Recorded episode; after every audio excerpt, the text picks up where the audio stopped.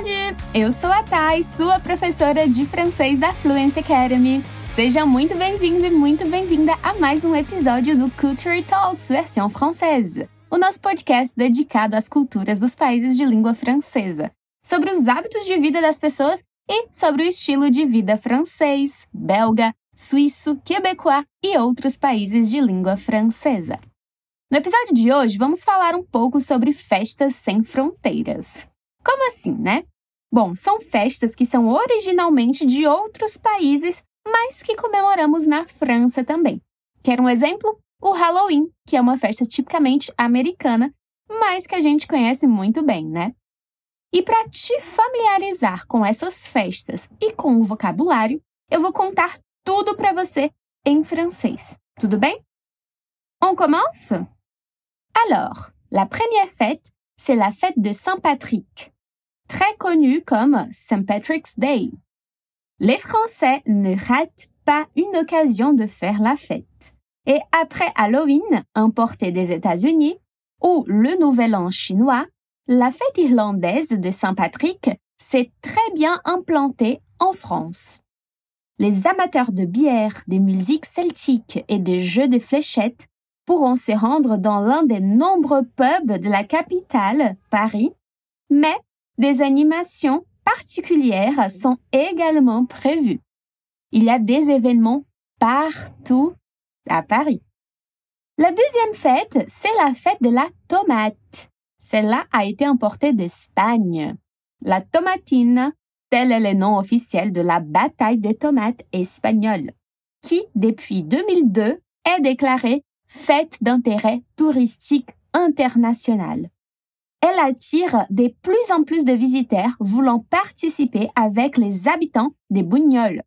Une semaine de festivités organisées en l'honneur de Saint Louis Bertrand, le saint patron de la commune. L'origine de la célèbre bataille de tomates n'est due à aucune tradition, mais bien au hasard.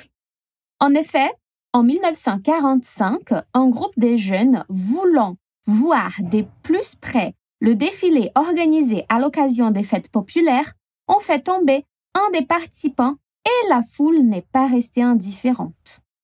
En France, on fête la tomatine à Saint-Denis-des-Jouets.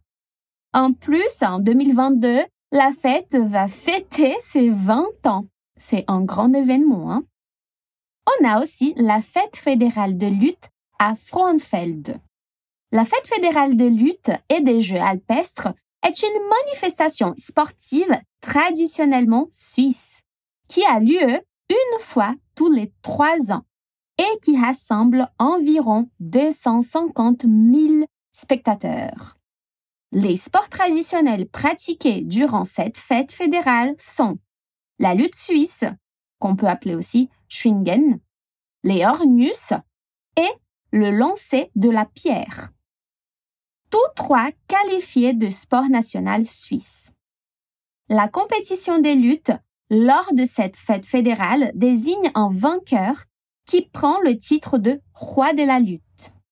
Schwingerkönig, en allemand, avec un accent très français, hein? titre qu'il conserve même après l'édition suivante. Donc il va continuer à être roi pendant les trois ans.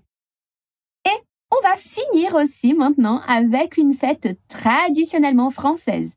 Donc celle-là, elle n'a pas été importée, mais exportée à d'autres pays aujourd'hui. C'est la Nuit Blanche.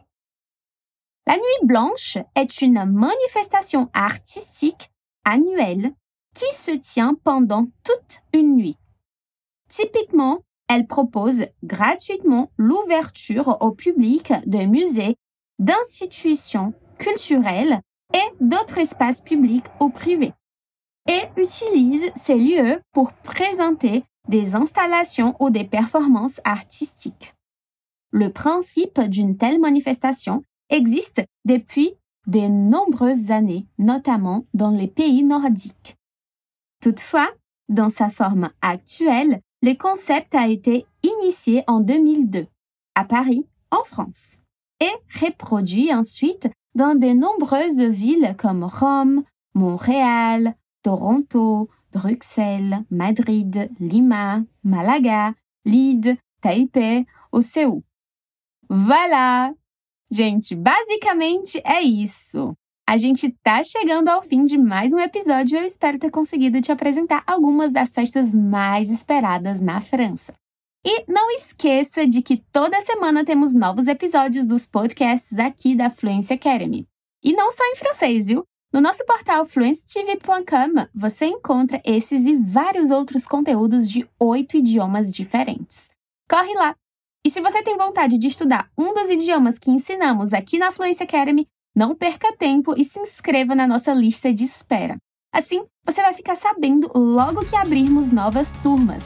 É bem rapidinho, tá? Só acessar nosso portal e se inscrever. Gros bisous et à la prochaine!